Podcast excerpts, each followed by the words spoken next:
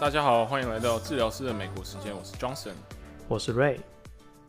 哎，你今天有忙什么事情吗？哎，今天是美国的 Labor Day 吗？对啊，放假有没有干嘛？我跟我认识的朋友去打 Pickleball， 你应该有打过吧？有啊，在加州上学的时候有打过一阵子，是来美国才有接触到。对，我觉得这个应该是近几年在美国非常流行的一个新兴的运动嘛。那它基本上就是乒乓球，然后网球跟羽毛球的综合体。对，你这样讲没有错。它我觉得它是一个非常就是对新手非常友善的运动。然后我当初会开始打是因为我在湾区工作的时候，其实那边有非常非常多的，尤其是老人啊，年轻人也越来越多，但是确实有很多老人在打。那时候我就有一个病人告诉我说，他 Pickleball 很强。然后我想说，你连走路都走不好了，你 Pickleball 很强。如果你都可以的话，那我应该也可以打。然后我就跟我老婆买了球拍，然后我们就跑去跑去玩这样子。过去的话，我我自己是以前有在打网球嘛，然后我老婆也蛮有兴趣，我就教她怎么打。但大概花了一年多的时间，我们才有办法稍微来回玩一下。但 Pickleball 的话，大概两个礼拜左右，我们就打得有来有往，而且我觉得实力 相, 相差就不会那么大。我我觉得这个蛮真的蛮适合长辈的，我超级多病人都有打，就是大概五十加的病人。没错，就我觉得它相对来讲，它的球它飞得会慢一点点，就是除非你再往前截击，不然其实场地比较小嘛，然后球速没那么快，那对老人的身体的负担就相对不会那么大。我也后来陆陆续续拉了很多，就是完全不会打网球啊，然后完全没有相对基础的朋友来打，然后他们也是很快就上手，然后大家都很喜欢。不过我这边有在临床上看到蛮多病人是打 Pickleball 受伤了。应该说运动，不管是什么样的运动都还是会受伤啊。对啊，要暖身要暖身。对啊，那你呢？你有做什么吗？我这两天我都一直出门，我去那个休士顿的那个农夫市集，他、uh-huh. 还有去一个小小的一个 chapel， 去一个教堂参观这样子。Uh-huh. 那个教堂蛮不错的，它不是一般传统的基督教或者是天主教的教堂，它比较像是一个不管你是什么信仰都可以进去里面祷告或者是沉思的一个地方，蛮有趣的。它是代表着休士顿的多元吗？欸，我觉得是耶、欸、那个地方很神奇哦。它就是一个小小的房子，然后有一个湖顶。那你进去的时候，它四面就是一个灰色的水泥建筑，然后有一些长椅，你可以坐在那里。那里面是不能讲话，不能用手机，不能做什么事情。嗯，那里面有摆很多不同宗教的经典，新约旧约圣经一定有嘛，对。然后有可兰经，然后有其他宗教，甚至是像老子这种书，老子也有，太扯了吧？对，就是不管你什么宗教都能用的一个教堂，我觉得超酷的。了解，所以老子是英文版的吗？是英文版，就老子，老子，对，还还有很多其他宗教的书，蛮酷的。Okay, okay. 所以是一个，如果有人要去休斯顿旅游，你会推荐的一个点吗？对，如果你是会喜欢对一些历史啊、文化之类有兴趣的人，你去那里你一定会觉得哇，做梦都想不到有这种地方。我自己也从来没听过，我感觉下次可以去去看。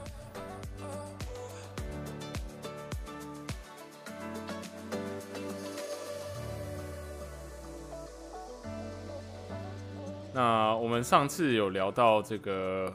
台湾的物理治疗的一些环境嘛，我们两个都在台湾也念书蛮久，就出生长大，然后念大学毕业，然后我自己后来又念了硕士。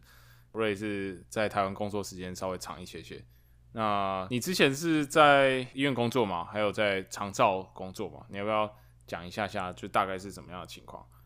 那时候工作的形态跟美国不太一样。我那时候在台湾是在一个北部的医学中心工作，就很像是一般的门诊的物理治疗。那居家的部分就是从长照体系接一些个案，然后会到他们的府上去做一些治疗，或者是主要照顾者的一些教育。嗯，对，我知道，之前我阿公也有就是有用到这样的资源。其实之前在台湾算是蛮蓬勃发展的一项一个部分吧。就是长照法通过之后，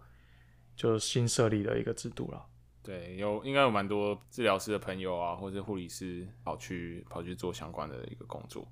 它里面包含很多服务啊，就不只是物理治疗师，长照也会有医师投入，也会有护理师，也会有居服员这样子。我我个人觉得比美国这边的 home care 种类稍微再丰富一点点。对对对，我记得他们好像在我家，我我那时候家里附近还有设一个就是长照的据点，他们会提供一些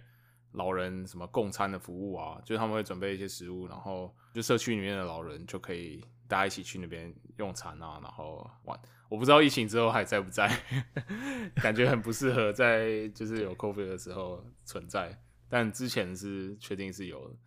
他之前也有老人日托，有点像是比如在美国你可能送 daycare， 对，在台湾那个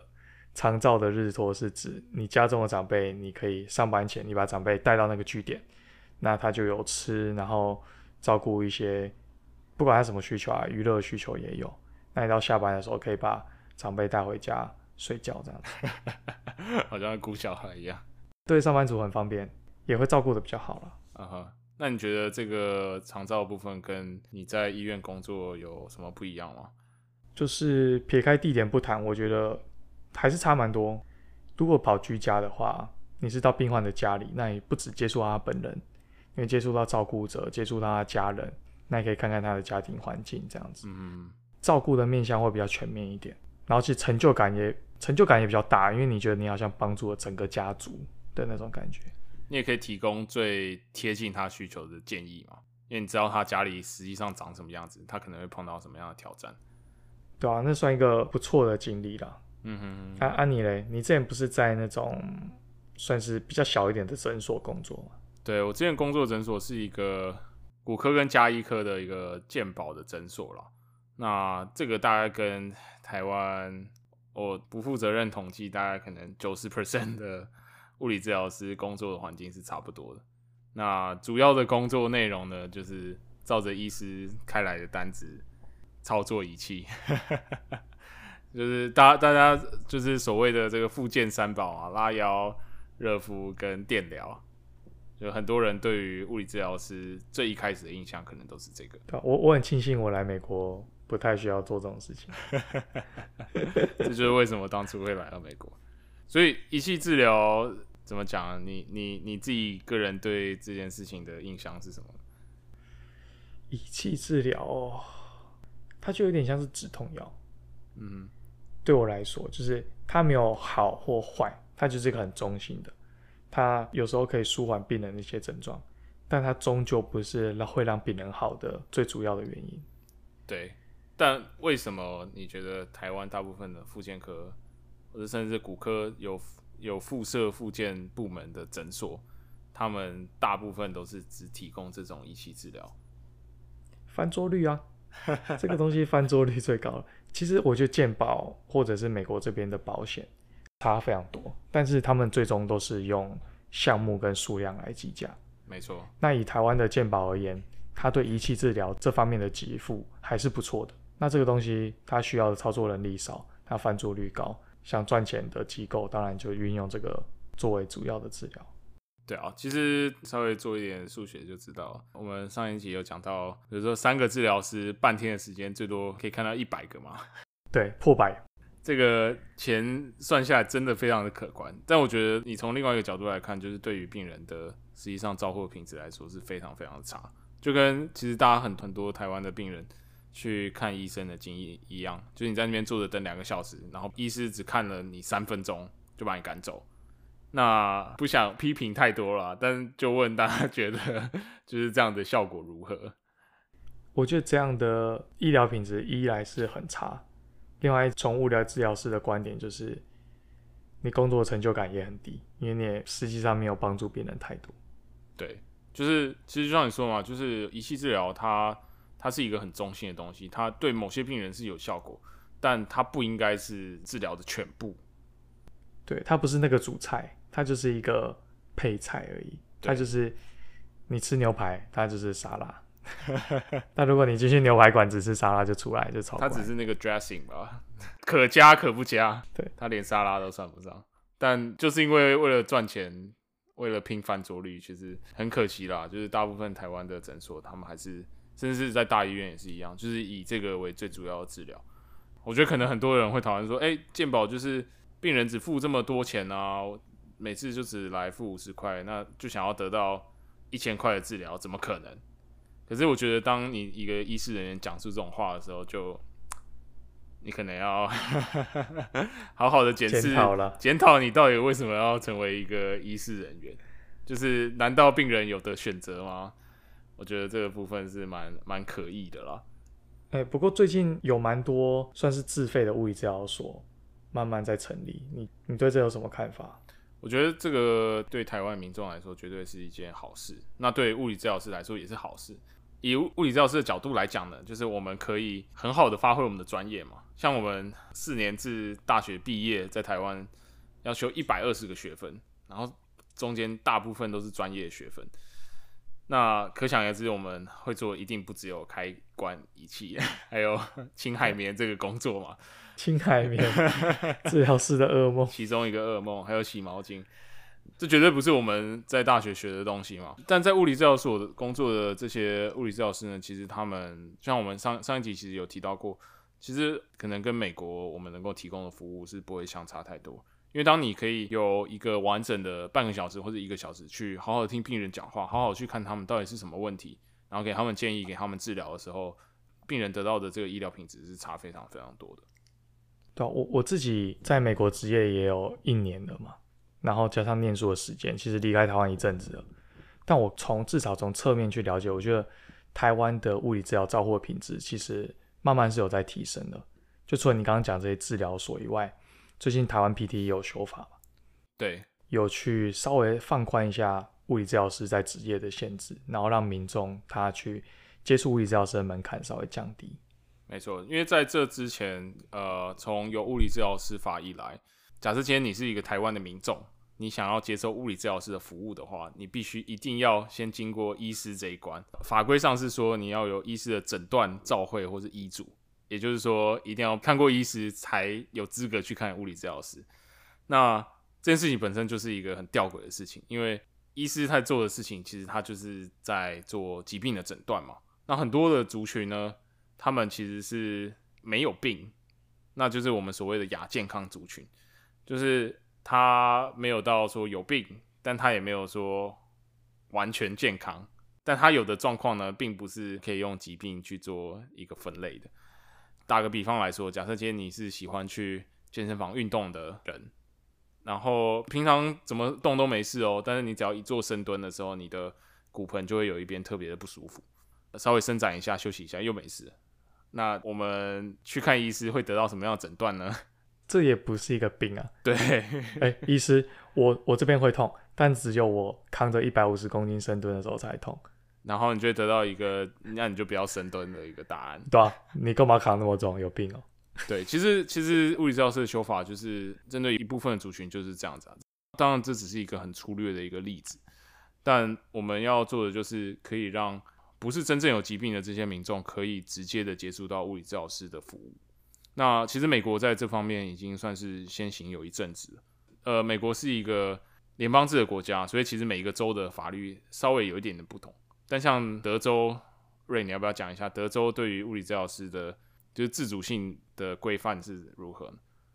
就德州是有我们说的所谓的有限制的 Direct Access， 病人他还没有看医师，他还没有看其他医疗人员，他第一站就直接来到物理治疗师诊间，这是 OK 的。对，那当然它是一个有有限制的一个规范，就是这个病人来找到物理治疗师。那如果他十天内没有结束他的疗程，或十五天内，当然要看你资格也会稍有不同，但总体来说大概十到十五天。如果这段时间他没有结束他的疗程，那他就要继续去看个医师，然后才可以回来再继续做物理治疗。没错，所以像扭到脚好了，我打篮球扭到脚，然后哎、欸、还是可以走路，但是就是很肿，但是会而且会痛，我就可以直接去看物理治疗师嘛？对，可以啊，你就来，然后物理治疗师帮你做评估治疗嘛。那有些比较简单的问题，可能处理个两次，一周左右就搞定了，没错，他就不需要再回来。那如果有需要再回来的话呢，就去看一下你的 primary care physician， 或者是去骨科医师看一下，那再回来。对，一些急性的问题其实一两周内就会自己好，那其实直接去找物理治疗师去缓解一下症状，这个这个完全是没有问题。加州的话是稍微宽松一点点，就是我们有四十五天或是十二次的 visit， 也就是说民众如果在十二次以内的治疗或是四十五天之内就搞定，他完全可以不经过医师。基本上我我就想绝大部分的州它都还是有限制的 direct access， 但这就已经跟台湾很不一样了，因为在台湾就你刚刚前面讲嘛，要呃医师的诊断照会或医嘱才可以执行，但在美国这边我觉得 direct access 就提供给病患一个不一样的选择，那实际上对他们是有很多好处，因为他们不需要透过层层的转诊最后才做物理治疗。那很多其实骨科的疾病只要不需要开刀，那你看的医师他也是告诉你啊，那我们先尝试保守治疗。那保守治疗是什么？就是药物搭配物理治疗。这个这个也是之前美国有一个呃蛮有趣的研究啦，他就是去看说，如果病人是经过比如说 primary care physician， 然后再转诊到 specialist， 就是可能骨科医师，再转诊到物理治疗师，跟你直接看物理治疗师，然后物理治疗师判断说，好，今天这个情况严重到我需要帮你转到骨科医师，那这两者的花费在医疗资源的浪费上面，哪一个花费比较高？很明显呢，直接来看物理治疗师，然后再去有需要再去转其他的专业，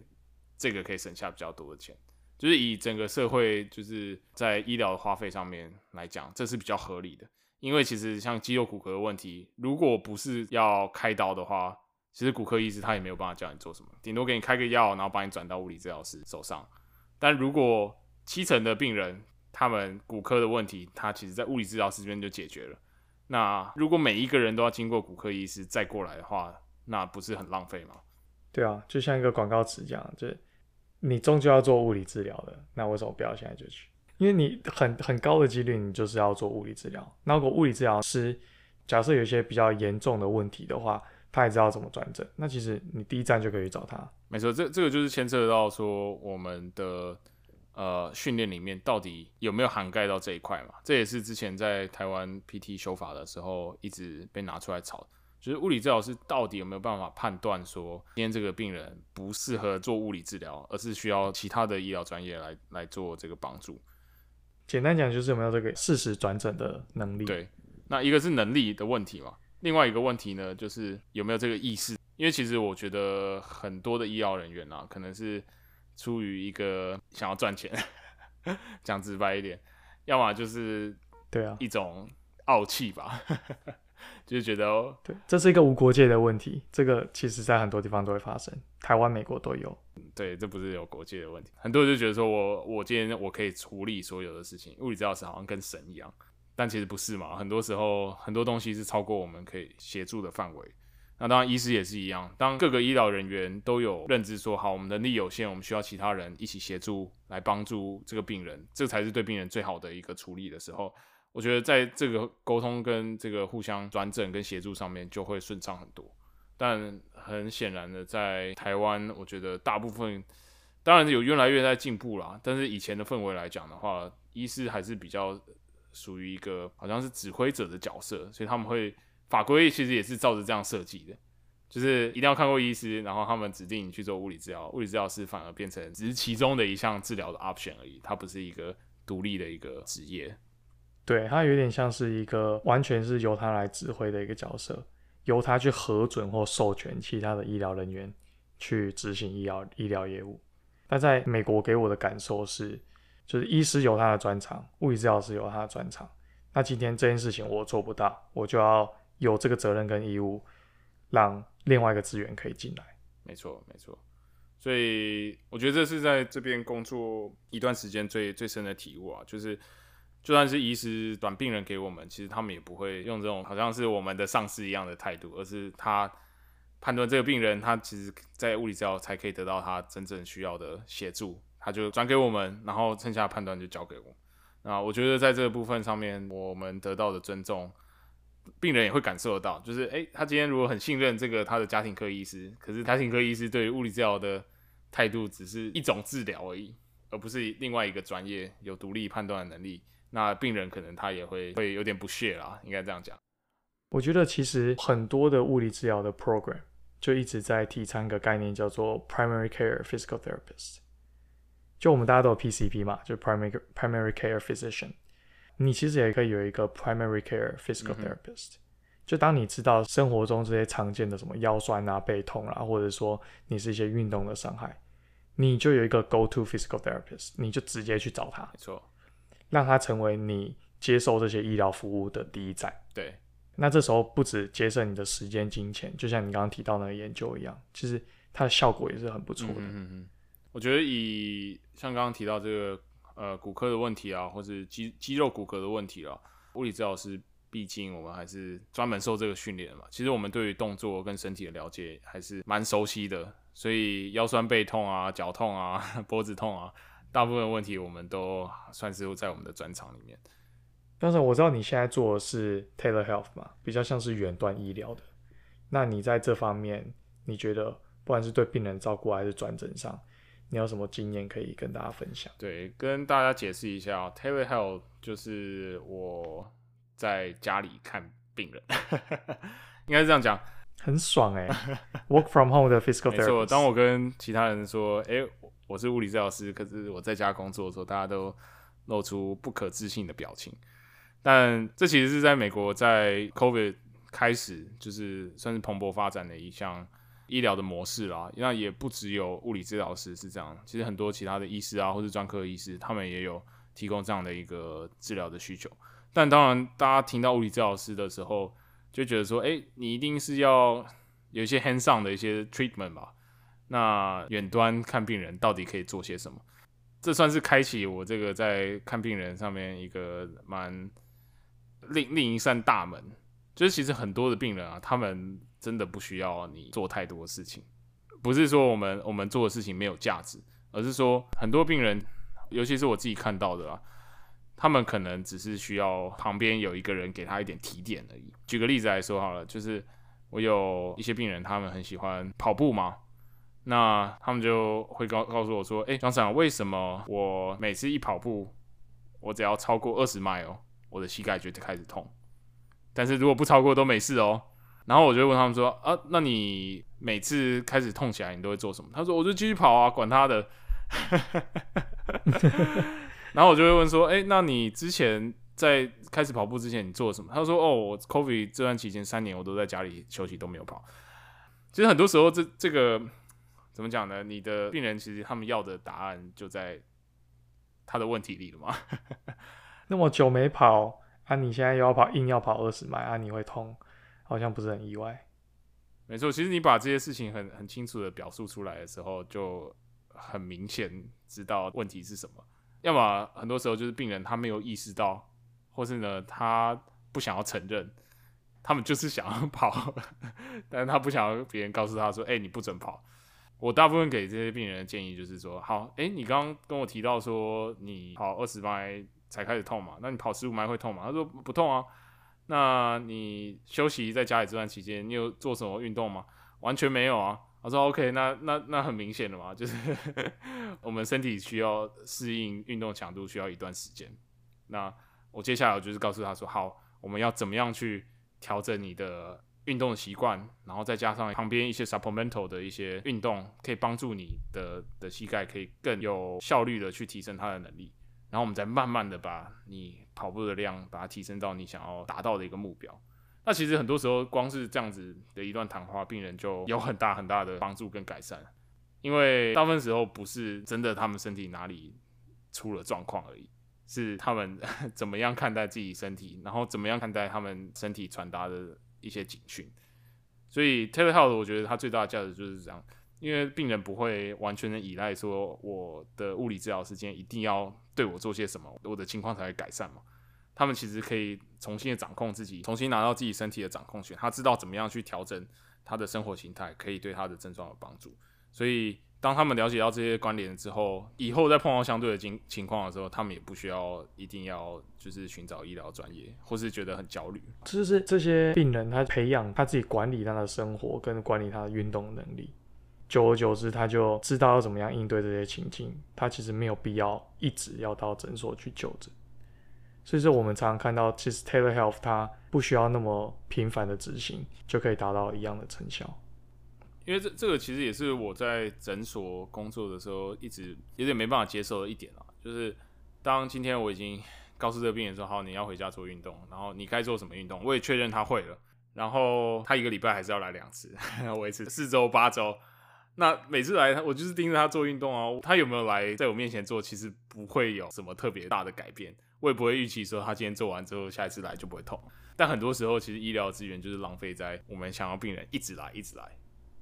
我在临床上常跟病人这样解释，就是我们都说 exercise is medicine， 大部分病人来到物理治疗都是做运动，做一些徒手治疗嘛。但我们现在以运动为主的话，你就应该要定时定量去执行这些这些运动，就像吃药一样。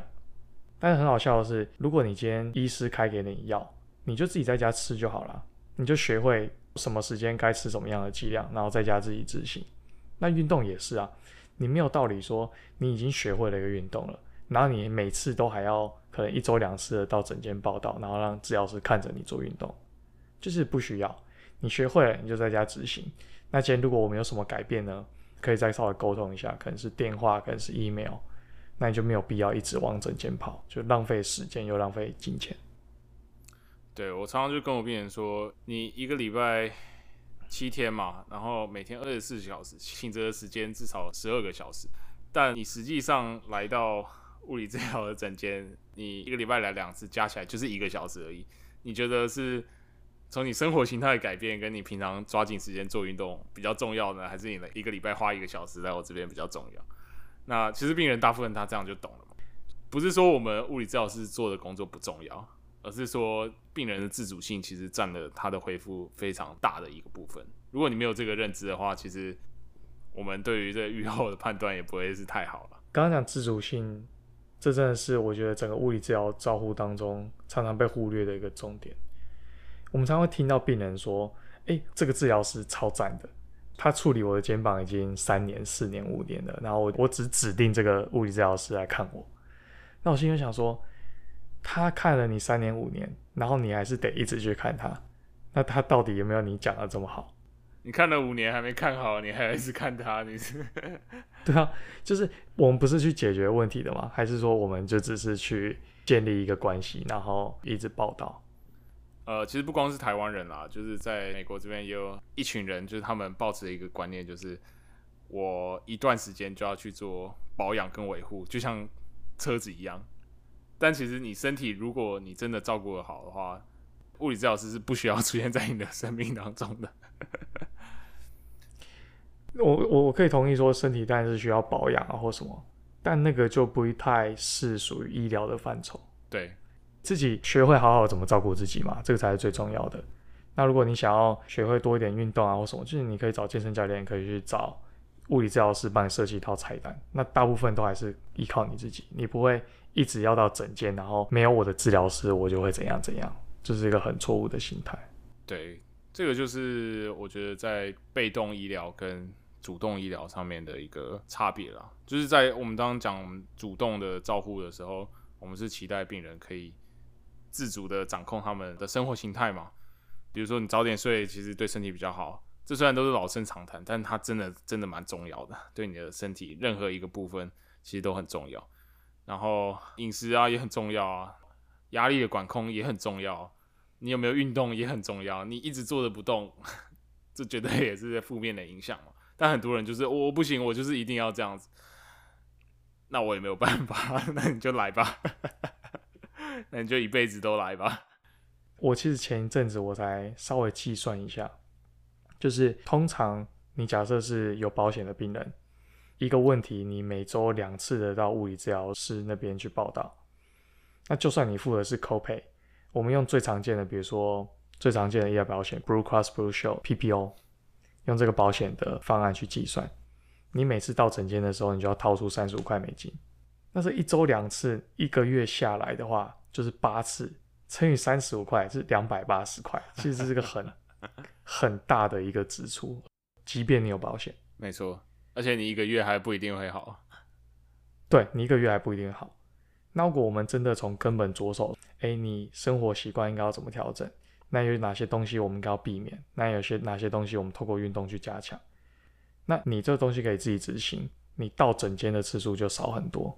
其实你就省下很多金钱跟时间，去达到一样甚至更好的效果。这个就其实就是我在做 telehealth 的, 的主轴啦，就是当我把所有的工具都交给病人之后，就看他们怎么执行咯。很多时候我会请他们说，好，你今天就是接下来两周你就好好的做日记。